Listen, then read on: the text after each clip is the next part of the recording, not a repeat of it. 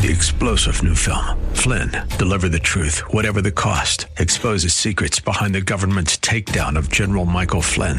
Flynn knew what the intel world had been up to. He ordered the first audit of the use of contractors. This set off alarm bells. He told the truth. He was the most dangerous person for Donald Trump to hire. They had to get rid of Flynn. Flynn, deliver the truth, whatever the cost. Available now. Watch it today. Go to salemnow.com. Salemnow.com. The Pro America Report with Ed Martin on The Answer San Diego.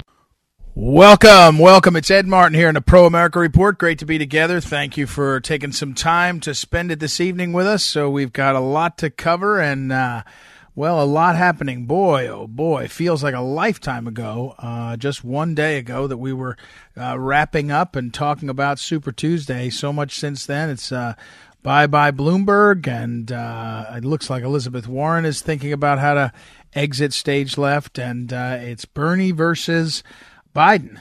And we'll talk a little bit more about that in a minute. In a few minutes, we'll talk with John Schlafly. Of course, he's got the weekly Schlafly column, but he will uh, opine and comment on most of the day's stories. And uh, we will also, I've, i did a, I was at the White House today. I was at the uh, White House earlier today. I guess it was in the morning, midday. Uh, started in the morning, finished just after lunch for a briefing on the coronavirus. So I'll give you some details on that. It looks like things are uh, under control, although you know still a lot to watch. And uh, and then I'll finish up the show tonight with a very important lesson on what is the most important thing, um, important issue facing the electorate and the candidates this election, especially President Trump. Uh, and that is the issue. I'll tell you is immigration, and I'll bring it back around and, and let, let's, let's start with if it really looks like we're going to end up with Joe Biden versus Donald Trump. Uh, how's that race play out? And uh, honestly, Trump's got to get back to basics. So we'll uh, finish the show with that, and uh, we'll go through that. Now, remember, you can always uh, follow what I'm up to and get in touch with me through edmartinlive.com edmartinlive.com. If you go there right now, you have a chance to enter in your email address, and I'll send you a daily email. I call it the What You Need to Know, the Wink, the Daily Wink at 5 a.m. Pacific Time. 8 a.m. East Coast time and everywhere in between, you'll get this. It's a great email. People tell me all the time it helps them start their day. They focus on a couple of key stories and understand what they need to know. So just go to edmartinlive.com, sign up there. A lot of times we'll reference, including later on the show, the work that I do at my day job with the uh, Phyllis Schlafly's Eagle Forum.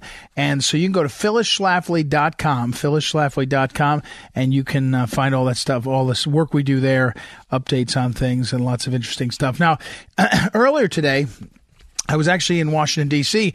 to catch up on the to catch up with and be a part of some of the coverage and uh, um, and the sort of. Um, uh, not just the coverage, but the discussions around the U.S. Supreme Court because there was an argument, a pro life argument on one of the 30 mile uh, clinic regulation, uh, 30 mile rule, they call it, a Louisiana Supreme Court case, pro life case brought out all the protesters, brought out all the protesters on both sides, and it also brought out Senator Chuck Schumer.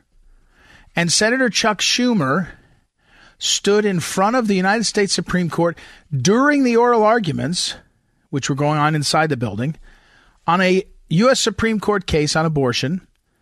And Schumer said, and I'm only paraphrasing because I'm not looking at the text, but he said something like, you know, about Kavanaugh and Gorsuch, the two newest justices, you'll be held to account for what you're doing. You'll you'll see you'll be held to account, and basically, uh, pretty close, pretty clearly threatened them. Now he's since sort of apologized and walked it back, but it was pretty. It's beyond the pale. As Senator Josh Hawley from Missouri, my friend, said on or said he wrote on Twitter, you know, I would if he apologized, I would you know, accept it but he won't apologize because that's how the left is. And so tomorrow, Josh Hawley said he's going to file a motion to censure, which I hope is taken up and passed. I mean, it's outrageous. Threatening violence on the Supreme Court about abortion while the abortion, one of the abortion cases is being heard. You talk about uh, taking it to another level. Schumer took it way down into the gutter. But here's coming full circle what you need to know about what's happening. This is what's the most important thing, and it's going to surprise you a little bit because I'm going to wrap things up right now and tell you what's going on with the Democrat uh, primary. The desire to beat President Trump the personal animosity. Bloomberg said yesterday, I, I, don't really disagree with much of his policies. I just don't like him. Uh, now, a lot of other people disagree with the policies, including Schumer and others. But the, the, the desire to beat President Trump is uniting the Democrats in a way that I don't think we saw necessarily saw coming. And so here's what happened with Joe Biden. Between the South Carolina primary victory four days ago, five days ago on Saturday, but between Saturday when he won, Saturday night, and Tuesday, I am told it's been reported that Biden received over $70 million of positive media coverage, so called earned media, by the, you know, the, the, the rhapsodizing of the media. And it's true, Bloomberg fumbled his uh, debate a few weeks ago and has been sort of in a tailspin. But the kingmakers of the Democrat Party have decided that they don't have anybody else who can uh, uh stand up to Bernie and is totally malleable for them. In other words, they can't have Bloomberg because Bloomberg is is rich and doesn't need them. You know, remember this is the, the the kingmakers, the establishment class in the Democrat Party. They're the people that want to know that they'll have power over the person who's in charge. So if you think about it, Biden is a sort of, perfect vessel. No one thinks he's particularly smart or strong, or he just wants desperately to be president. And so he barely, I mean, he's barely coherent half the time, but he be, he has become the vessel that the Democrat establishment, the kingmakers, the media has decided is is the best they can do. And he will be paired with Kamala Harris, that's my prediction, or some other woman, probably a woman of color. So there's only a few. Stacey Abrams is another one that comes to mind. But they'll they'll try to check all these boxes.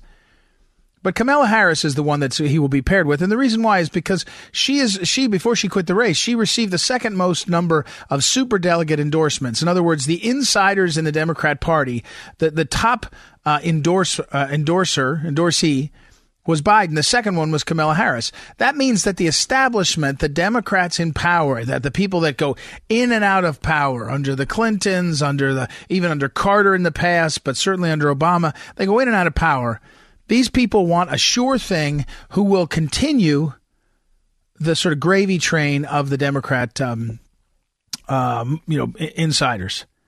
So Biden is that guy.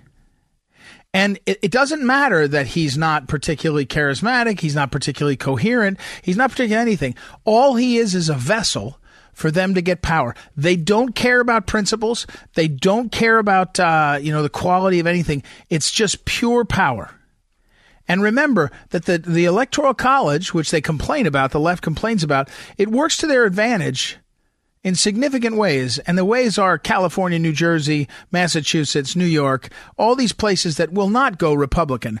And let me finish this segment by talking about this. Bernie Sanders made a bet, a calculated maneuver. His campaign was centered on the fact that he was attractive to lots of young people. But he forgot something that's true in politics, and we'll talk about this a little later, and that is that young people don't vote. And Biden proved that the Democrat Party is a party of lemmings. They'll follow behind where they're told the direction should be because Biden offers nothing meaningful. He has no policies that are energetic or exciting. He's just the old Democrat that's been put up there. And the fact is that the Democrats, the left, care more, and I'm talking about the professional left, especially the kingmakers in the Democrat Party, they care most about getting back into power. And that's about money, and that's about power over the worst parts of what's destroying the country. When Chuck Schumer stood in front of the Supreme Court today and threatened the lives of two Supreme Court justices, that's what he did, or at least threatened their uh, physical well being. It's because he and his party and his people are desperate to preserve abortion as a right, the killing of babies as a right. They're desperate to protect the, the swamp and the deep state. James Comey said, Oh, yeah, I voted for Biden. He said, I had to vote for Biden. He's the one. Of course you did. Because you were the people that were doing this under a Democrat President Obama, and you need protection. So it's Biden now. The kingmakers have spoken. The media supports it. And he will become the nominee. He'll get Kamala Harris next to him. And he will be an empty vessel that they will control with the same people in power, the same in and out. If he wins, he, he, he won't win. But I will say this. The united front of the sycophant Democrat Party that will fall in line, including Bernie, he'll fall in line, his people, plus the media, plus big tech, plus a lot of Wall Street that doesn't actually want to take on China, so they're not happy with Trump. It just became a slugfest. It just became a real slugfest. All right, let's take a break. We'll come back. We're going to, when we come back, we'll talk with John Schlafly. John Schlafly is weekly columnist, Schlafly Report, with his brother Andy Schlafly, runs over at townhall.com uh, each week. It runs, publishes on uh, late Tuesday or Wednesday. Uh, we'll get an update from him and talk a little bit more about this issue at the Supreme Court and some other things. So we'll take a break and be right back. It's Ed Martin here on the Pro America Report. Be back in a minute. The answer, San Diego, streaming now on smart speakers and radio.com. This is the Pro America Report on The Answer San Diego.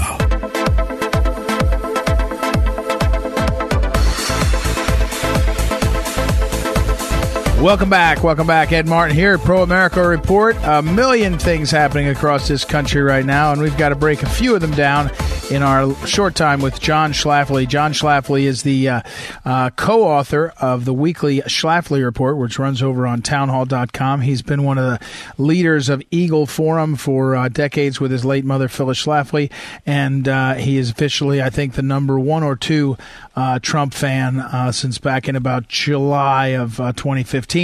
I'll go out on a limb there, maybe June, if I don't know, if, right when he went down the escalator, if John was on board, but pretty close. welcome back, John. How are you? I'm fine, Ed. How are you? Good to see you. Yes, it was I'm, June I'm, I'm, June 14th, I believe. Did you go uh, right down when he went down the escalator? You were right along for the ride from right, there. I was right there. Uh, uh, I think you were. I really do. I when they write the history of that, of course, they all speculate when your mother, who was so famous uh, for endorsing Trump, and when she did it. But I, I think you were the first uh, among uh, among all of us at that time. But John, give us a little breakdown on the uh, Supreme Court today. I did not follow the arguments closely. I was uh, over. I mentioned at the, this coronavirus briefing, but you did. And and what what do we know about what happened in the Supreme Court and what this case, how it's positioned now? I mean, I know it's reading the the Supreme Court tea leaves, but that's good sports. So tell us, walk us through it.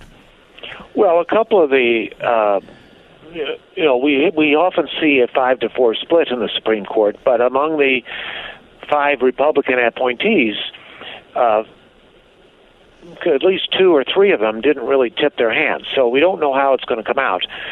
But uh, the question is, one question is whether the court is finally going to stop the ability of abortion clinics to pretend like they can represent the interests of their customers, their clients, their patients, their victims, I would say, the women who seek abortion, because they don't have the same interests. And that's being argued really very strongly for the first time that. Uh, you know, the court has said, as everyone knows, Roe versus Wade, that uh, uh, women have a constitutional right of privacy with regard to their pregnancy, but these businesses that prey on women and provide um, what they consider health care, I don't, I don't regard it as health care, uh, but they do, should not have the right to they have the, do not have the constitutional right. And the Supreme Court is considering you know whether they're going to reject uh, abortion clinics for pretending that they represent the interests of the women who come to see them. Uh, and that would be an important, well, and, and, uh, that would be an important yeah, uh, uh, ch- limitation. Important limitation if they do, and we do know that Justice Alito is is uh, very high on this principle, very hot on it. He questioned the abortion clinic very aggressively on that point. So we don't really know how he's going to come down, but we're not sure about the others. Yeah, I was at a, a, a, lunch right after, and I saw Clarke Forsythe, who's one of the, I guess he's senior counsel at Americans United for Life, and he's the author of a book. In fact, someone came up to him and said, "I read this book, uh, Mr. Forsythe. It was so good. It's called Abuse of Discretion: The Inside Story of Roe v. Wade, where he got all the notes um, from the clerks and the court uh, chambers from back. It was finally allowed to be viewed a few years ago, and he wrote this book in I think 2013. It's extraordinary on the inside. he he told me, uh, uh, John, that he thought Alito vetoes uh, was so hot on that, as you pointed out, and he wondered. Then he was speculating, you know, would if Roberts goes with that uh, position, then does he let Alito write that? You know, and that, that could be a that could be a, a, a sort of monumental decision that doesn't quite it doesn't quite get to the heart of uh, the Roe v. Wade at all, but would dramatically change sort of the the, the way these things are, are, are fought about. Um, John, what was your what's your reaction to Chuck Schumer on the steps of the court? You you again you well, I should have said you yourself are a lawyer uh, and uh, in fact have an advanced uh, degree in, uh, in, in LLM and and have seen a lot, been involved in amicus briefs before the court and all. What was your is, is it politics as usual? Is it beyond the pale? What's your sense? Well, the Chief Justice called him out on it, which is that's unusual in itself because John Roberts is a very mild mannered individual who gets along with everyone. We saw him preside over the impeachment. He did it superbly. Uh, but it was too much for John Roberts, and he issued a statement uh, really, you know, calling Schumer to test. Schumer went to the to the plaza in front of the Supreme Court building and basically said, you know, Gorsuch and Kavanaugh, we're coming after you. Those are the two Trump nominees. Right. If you vote wrong on the abortion case. And that was a horrible thing to say, a disgraceful, dangerous thing to say, as the Chief Justice said. Well, and, and and it was it was even more. It wasn't it wasn't even like in a rally in, in New York where he's running. It was on the steps of the courthouse while they were arguing the case. I mean, if you had pulled that off, if you just changed the facts a little bit and say, uh, what if it was the you know senator and he was in front of the courthouse while a defendant in a corruption case was being tried and the jury heard it, right? I mean, it, you know, it was clearly meant uh, to have an effect at that moment in that place. Whether you can, whether I can read his mind and say it was intended to intimidate, I don't know, but it certainly had the uh, appearance of the kind of thing you do to give people pause to do what they're going to do. I'm not sure, by the way, John, that I would have uh, recommended that Roberts respond because he elevated it, uh, and he now he's elevated it into a five to four fight. Maybe it was going to be always. I don't know. I, I will. We'll, we'll see. Uh, we'll see what happens. Now, John, you and you and Andy write this column column every week, and you're usually sort of ahead of the curve. It's a li- I mean, your mother probably batted about nine nine hundred. You know, nine out of ten she got ahead of the curve. You and he, you and Andy go about three hundred right now, maybe four hundred. But this one, by the time it published, it feels like it was uh, out of date, right? I mean, is Bernie Sanders yesterday's news, or how do you your your your column this week is on the Bernie scaring uh, the Democrats uh, straight? Maybe maybe you were predicting what would happen. Well, I think it, we were what's, what's, predicting. I think it was a successful prediction. You know, when you your prediction is so successful, you don't get credit for it because everyone, uh, you know. But and that's what happened. The, the the way the Democratic establishment, as if somebody rang a bell or flipped a switch. They all united to stop Bernie. It really was shocking. We've never seen anything like that that happened overnight. And and uh, even Michael Bloomberg as the latest one.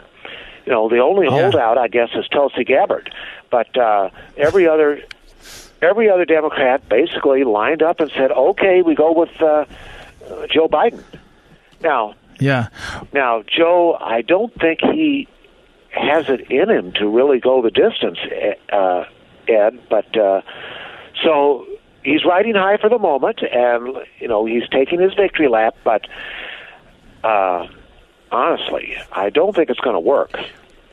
But we'll see. Well, you know, it, it, yeah, no, I mean, I, he he doesn't look well, but I mean, as you and I were exchanging, uh, I don't know, uh, texts or emails uh, earlier today, uh, my feeling is the Democrat kingmakers had to get somebody there safe that they knew was malleable, was in the system, was in the swamp, you know, was was you know small c corrupt, maybe capital C corrupt in the same way they all are. You know, the family's all in the payroll and been all over, and so he's not going to really rock the boat. And then I think the number two is where you're going to see that I, I'm predicting it's Kamala Harris, and I think that's who they really expect to be president within six months. I think you can when you see Joe Biden uh, speak sometime. I think you could probably do a cognitive test on him now and make an argument that he's, you know, ready to take a break. I mean, I really do. I think that's really true. But John, what happens to the Bernie Bros? I mean, what happens to the the, the sort of uh, progressives? You know, when the kingmakers used to ice out the grassroots conservatives, they would count on them coming home uh, you know, in the Republican, we're talking Republican Party back when your mother and the, the Goldwater days and other times, they'd say, well, you may not love Nixon, you may not love, but you'll come home because you're you're Republicans and conservatives. You're not going to vote for a liberal Democrat. Can the Bernie can the Democrats count on the Bernie Bros coming back? Well, it kind of depends on Bernie himself. Does Bernie Sanders himself keep fighting? Maybe the establishment will get to him. Uh, you know, he's the last one uh, out there, really. And uh, you know, now that Bernie Sanders is himself a multimillionaire, uh, maybe he can be peeled off by the big boys. We'll see. He's he's he's he's has a good he's had a good run as the uh, basically, you know, the the uh, the crazy uh, Pied Piper of the left. But Yeah, uh, yeah, yeah. he may be thinking about might have a comfortable retirement himself. So we'll see what happens. Well, and John, you've been uh, bad mouthing and mocking uh, Joe Biden's age uh, for a, a few hours now, and uh, but let me just say this to you: um, if you put a Joe Biden, remember every no matter what a ham sandwich on the Democrat line for president gets two hundred and what say I don't know 40, 200 and uh, what what number of electoral? Well, you get New York, you get New Jersey, California. I just don't think you're gonna uh, any of those are ever going to flip right now. So you get that you get that position, and then Joe Biden goes into uh, Pennsylvania, and they say, "Oh, everybody knows Uncle Joe. You know, uh, one of those old crum- curmudgeony guys." And we just got to stop that Trump guy. I I think all of a sudden, you know, Hillary was one of the most unlikable candidates, and she almost won. So why can't Biden, who is at least moderately more likable, why can't he win? Well, um, you know that's that's true. The Democratic establishment was able to put their people in his organization. They can staff the administration, and uh, they may say, "Well, um, you know that's okay. Uh, Joe will be the front man, and we'll run the government." I think a lot of them are Yeah. thinking that way right now. Uh, Yeah. that I- they, I- they, I- I- they've brought him to this point right now in the Democratic primary process. Why not keep going? That's what they're thinking. Well, and and again, my thing would be, um, you know, uh, politics like gravity, you know, has certain things that happen, and you you know, it looks like Bernie Sanders had huge turnout. Uh, excuse me, Biden with African Americans. If they come, you know, home to the Democrat Party and all, and suddenly Biden is saying, "I'll be sticking up for your Medicare. I'm glad I stopped that Medicare for all." Crazy Bernie, I'm here for you, old timers. Uh, you know, I'm I'm going to fight for working men and women. I mean, I, it, I'm not saying it's true. But I'm saying elections are decided on a, lot less than what's true.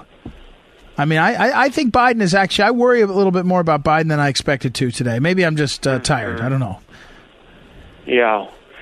Uh, it really got me though. Last night, uh, uh, he was having his victory speech, and he was assaulted by a rampaging, Yeah. violent vegan who said, "Stop the dairy industry. We got to. Sh- we've got to. We've got to stop dairy in this country."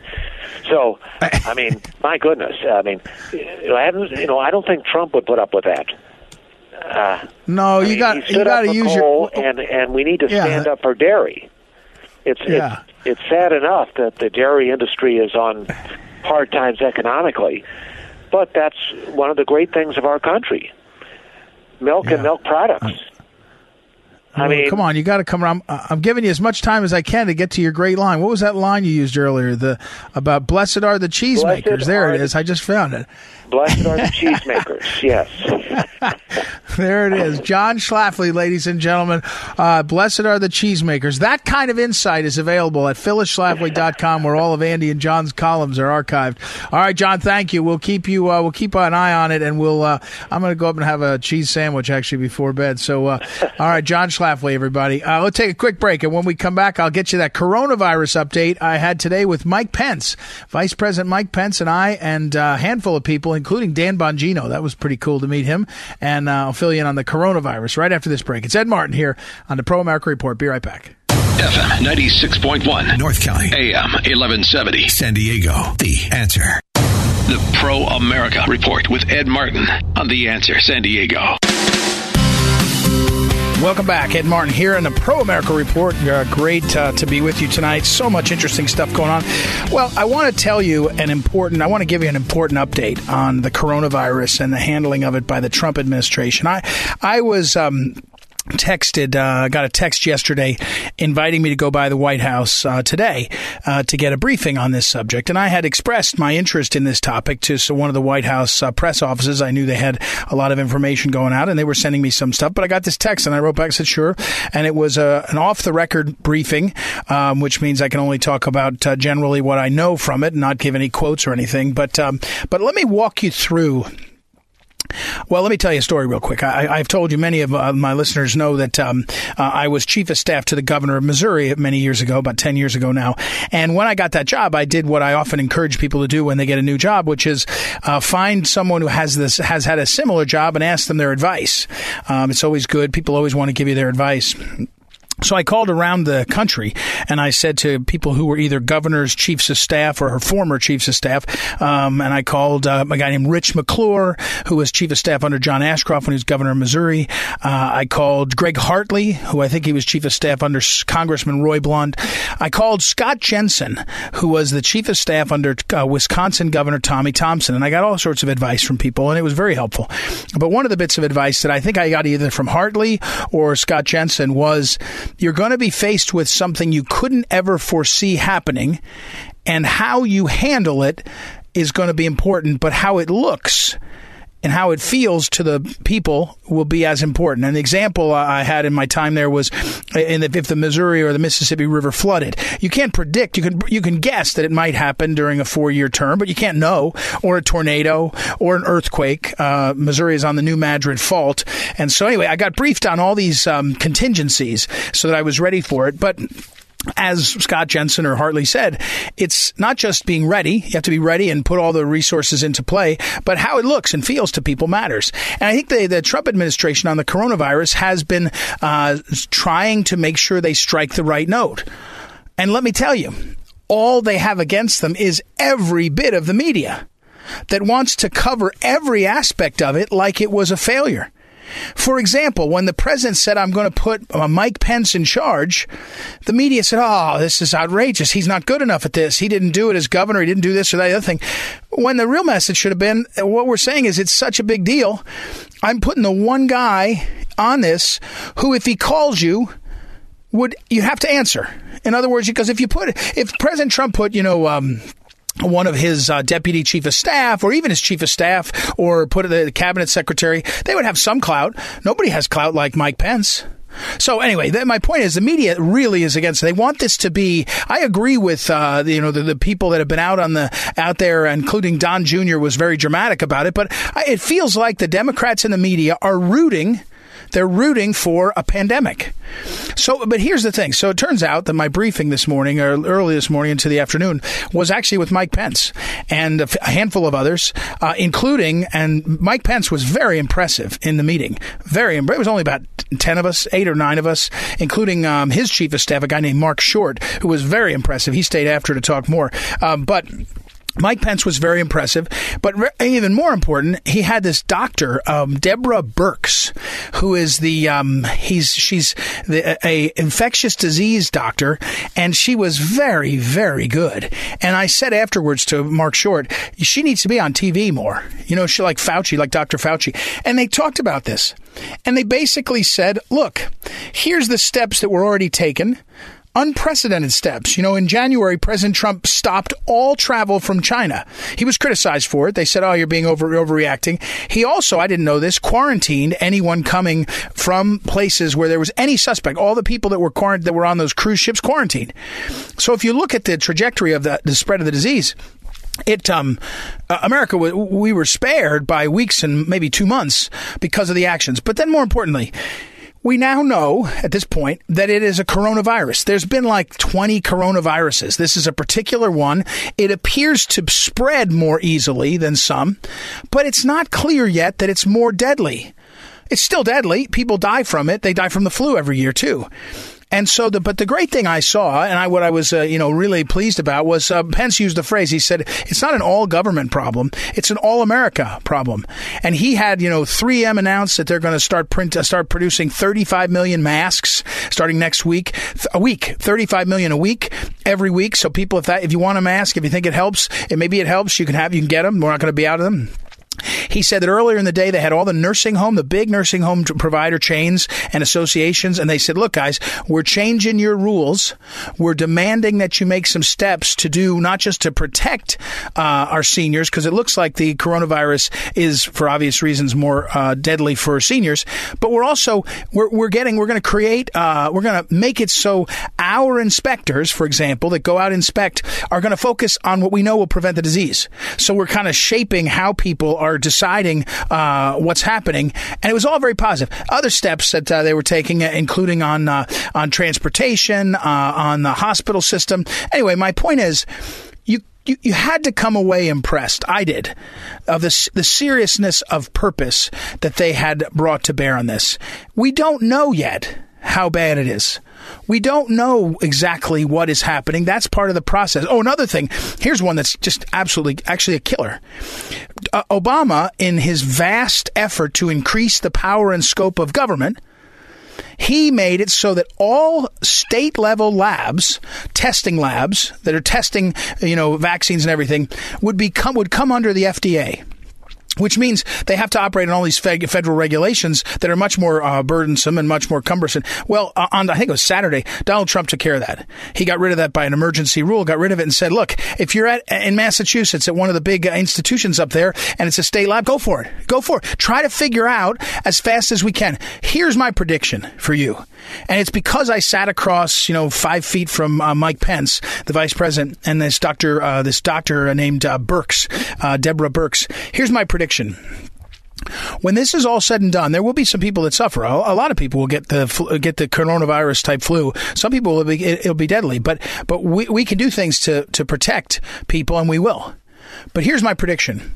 My prediction is that this is going to be an opportunity for us to see how successful our healthcare system from top to bottom can be. Not just prescription drugs are too high, I'm, I hear you, but how does the system work? I'm reminded my wife, who, as many of you also know, is an internal medicine doctor. She is um, she was at work. She was at one of the hospitals. She sometimes works uh, geriatrics consulting, a shift role, a shift work. She was there yesterday, and there was a woman in the hospital who said, "My husband hurt himself in the Canary Islands, uh, some sort of muscle problem or something. It was, but he had to spend a week in the hospital. 81 year old man."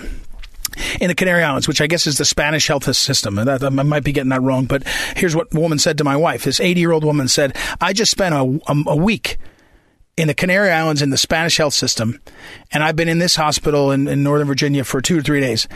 When, if anyone ever wants to complain about the American health system, tell them to call me. And my point here is my, my prediction is with Pence, with this Dr. Birx, with some of these other voices, that what we're going to end up with at the end of this is we're going to have the experience of saying, well, we had a challenge, we addressed it, but we also saw firsthand how incredibly capable our healthcare system is to address problems like this.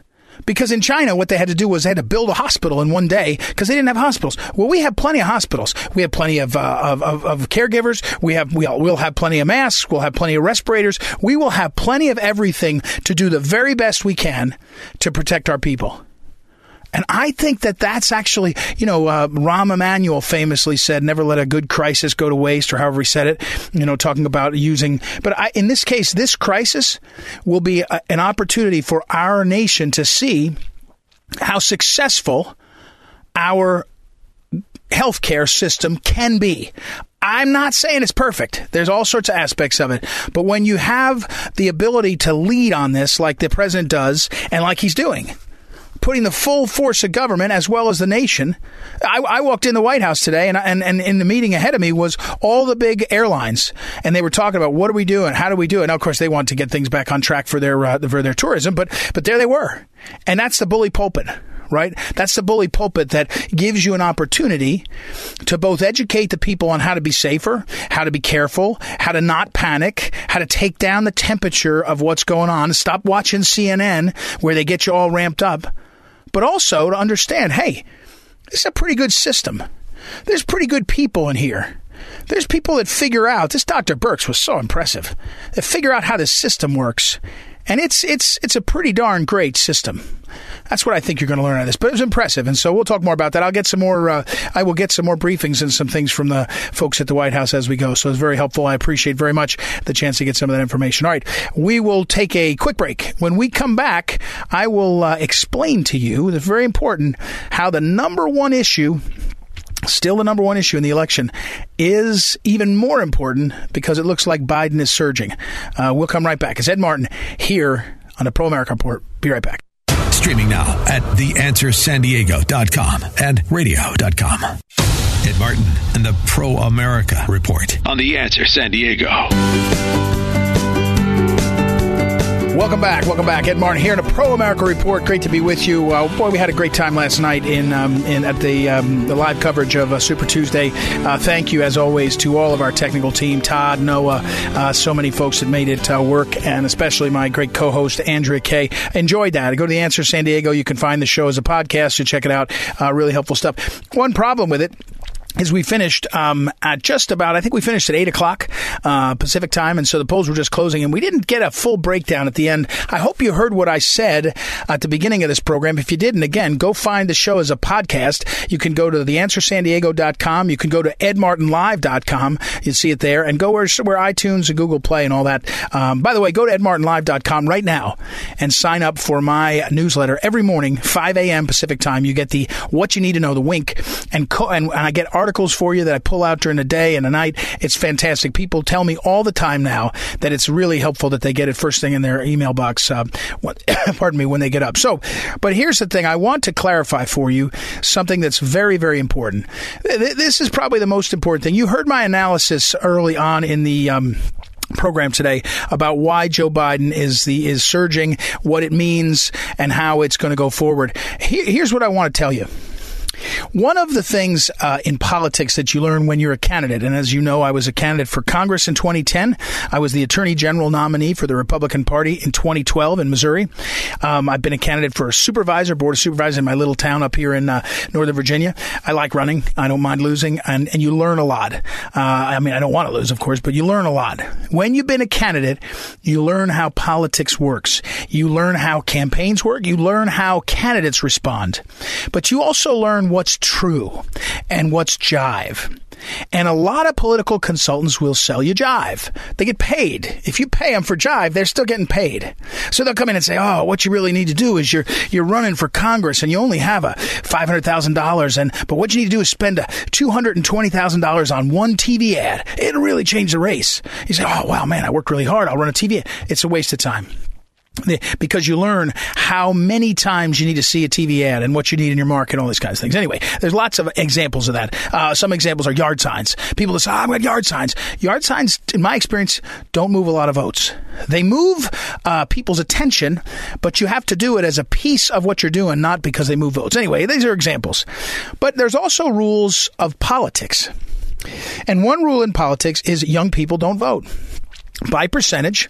We have voluntary voting. You don't have to vote. If you live in Australia, you have to vote or you pay a fine. So they get about 95% uh, participation, which means lots of young people who are not usually very well informed, sort of low information voters. They're not really very wise yet. We say respect your elders because we believe you get wiser as you get older. They go out and vote in Australia, and it's a big deal. In America, everybody says, oh, if we just talk to the young people about the issues they care about, they'll be, be motivated. And Bernie Sanders said, I got a model. All these young people love me. They think I'm right, except they don't vote. They just don't get out and vote by percentage. You know who votes? Well, who votes more than 25 year olds, 35 year olds? Who votes more than 35 year olds, 45 year olds? Who votes more than 45 year olds, 55 and older? And so what you saw on a Tuesday, uh, Super Tuesday, was all the young people that Bernie was going to have save him didn't come out. And here's what I want to tell you. That's just a fact of like gravity in politics. Here's another truth in politics, I think. African Americans are going to fall in line with the Democrat Party. I've been saying how interesting it is that President Trump does so many things for so many people, how he lifts all boats. But I think the Trump campaign is missing that fact of life.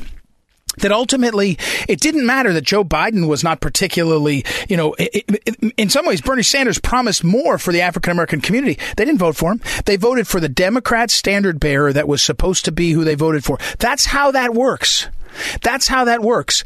And this is my point on this, and I've got to wrap it up. We're running out of time. One fact of life is that young people don't vote. Another fact of life is certain groups vote Democrat. And that's life. And here's the other important thing. This is what you sort of need to know out of this is the issue that transformed Trump's election for him, made him a candidate for him, that put him to the front for him. One issue. And the issue is immigration. Build the wall. And in Pennsylvania, Ohio, Wisconsin, the places where he had to win, that was an issue that pulled people toward him that were otherwise usually going to go and vote Democrat union workers, some, oh, you know, old ethnic, you know, uh, Irish Catholic, German Catholics. But a lot of Americans, they said, I'm sick of the country not having the rule of law. I'm telling you, you better not be banking if you're the Trump campaign on changing the, the, the, the, the laws of gravity. They are what they are. But the one thing that changed the law of gravity in the last five years was the immigration issue. It just was. Build the wall. And I think he's got to get back to that. All right, we got to run.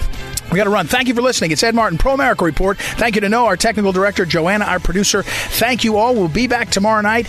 Great to be with you. Go to The Answer San Diego to find out more. Again, Ed Martin, Pro America Report. Have a great night.